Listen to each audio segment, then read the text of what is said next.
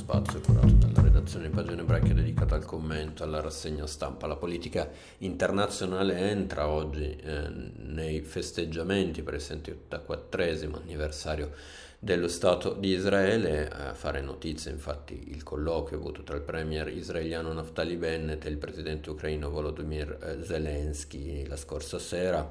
Mi sono congratulato con lui e con il popolo di Israele per il giorno dell'indipendenza, l'ho informato sul contrasto all'aggressore e sulla situazione critica a Mariupol. Ha scritto sui suoi profili social Zelensky. In un altro messaggio ha poi aggiunto di aver anche discusso con Bennett delle osservazioni scandalose e completamente inaccettabili del ministro degli esteri russo Lavrov su Hitler e sugli ebrei, affermazioni sottolinea Daniele Raineri di Repubblica che hanno creato una spaccatura profonda tra Mosca e Gerusalemme, raccontando gli attacchi missilistici russi di ieri in tutta l'Ucraina, la tragedia di Mariupol, secondo tra l'altro le ricostruzioni di Associated Press, nel noto attacco russo al teatro della città del 16 marzo scorso sono morte almeno 600 persone.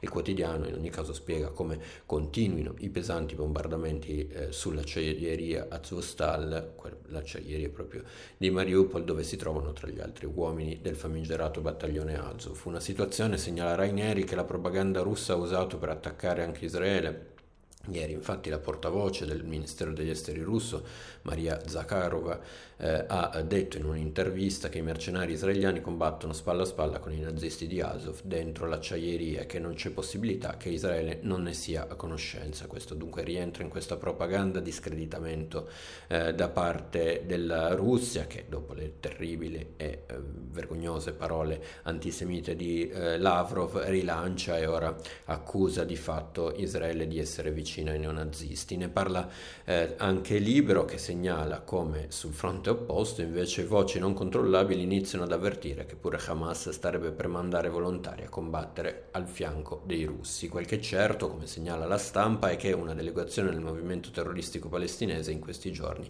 è arrivata a Mosca per colloqui con funzionari del Ministero degli Esteri russo. Eh, sui quotidiani molto spazio anche al tema sanzioni, soprattutto al fatto che non si sia arrivati ad un accordo all'interno dell'Unione Europea sul provvedimento per portare al blocco delle importazioni di, preto- di petrolio a opporsi soprattutto Ungheria e Slovacchia, ma anche altri paesi hanno sollevato dubbi e chiesto più tempo. L'obiettivo, scrive il Corriere della Sera, è arrivare a un accordo sulle sanzioni entro questa settimana, prima del 9 maggio. La data potrebbe rappresentare infatti uno spartiacque nel conflitto con l'avvio della fase 2 dell'invasione russa. Eh, in Russia proprio il 9 maggio si ricorda la sconfitta della Germania nazista e, scrive il Corriere, Putin vuole usare la parata della vittoria sul nazismo come strumento di propaganda nel tentativo di restituire alla federazione quell'immagine di potenza mondiale persa in due mesi di conflitto contro Kiev.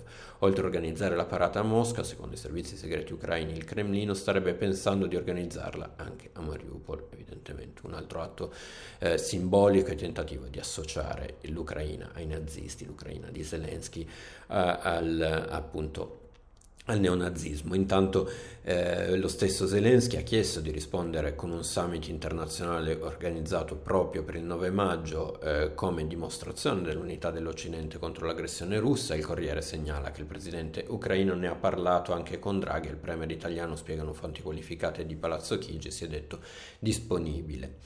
Eh, rimaniamo in tema eh, Ucraina ma eh, con un editoriale, quello firmato da Gianni Riotto su Repubblica, eh, con un titolo abbastanza significativo, Le ombre del pacifismo da Hitler all'Ucraina, eh, un editoriale in cui Riotta traccia dei parallelismi tra chi chiedeva durante il secondo conflitto mondiale, soprattutto negli Stati Uniti, di non intervenire contro il nazismo invocando il pacifismo e chi oggi definisce guerrafondai coloro che sostengono la lotta dell'Ucraina dell'Ucraina contro l'invasore russo.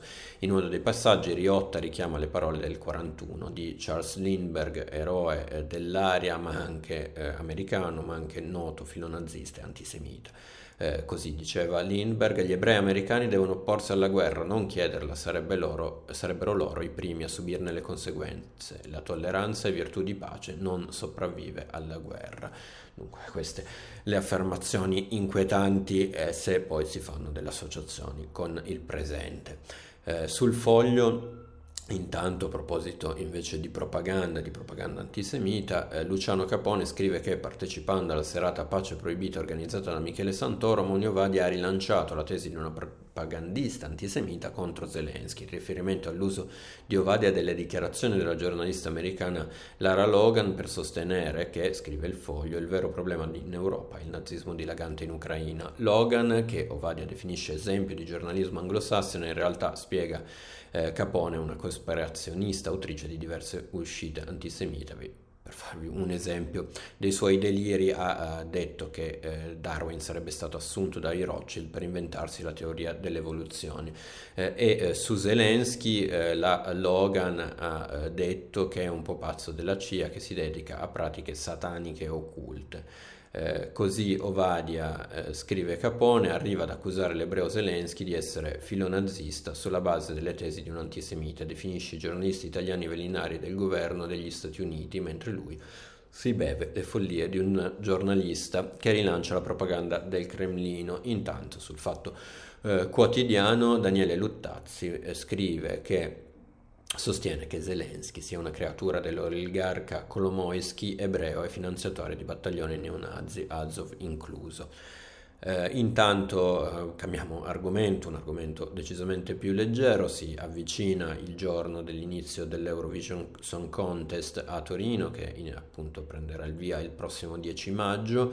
Eh, tra i partecipanti anche il cantante israeliano Michael Ben David che nei giorni scorsi si è recato nella sinagoga della città per la commemorazione di Yom HaZikaron, il giorno in cui, eh, come sapete, si eh, ricordano i caduti per l'indipendenza di Israele e le vittime del terrorismo. Dopo la cerimonia religiosa, l'artista, scrive Repubblica, ha chiesto di poter vedere il Tempio Grande ed è lì che ha intonato la preghiera a Vinu Malkeinu. È stato un momento molto intenso e commovente, un fuori programma che non ci aspettavamo. Il commento quotidiano di Dario Disegni, presidente al quotidiano di Dario Disegni, appunto presidente della comunità ebraica di Torino. E con questo io eh, vi lascio almeno una notizia un po' leggera per chiudere eh, questo Walker Tov purtroppo eh, un po' deprimente soprattutto sul fronte del tema della propaganda. Ecco, io vi do appuntamento ai prossimi approfondimenti con la redazione di Pagine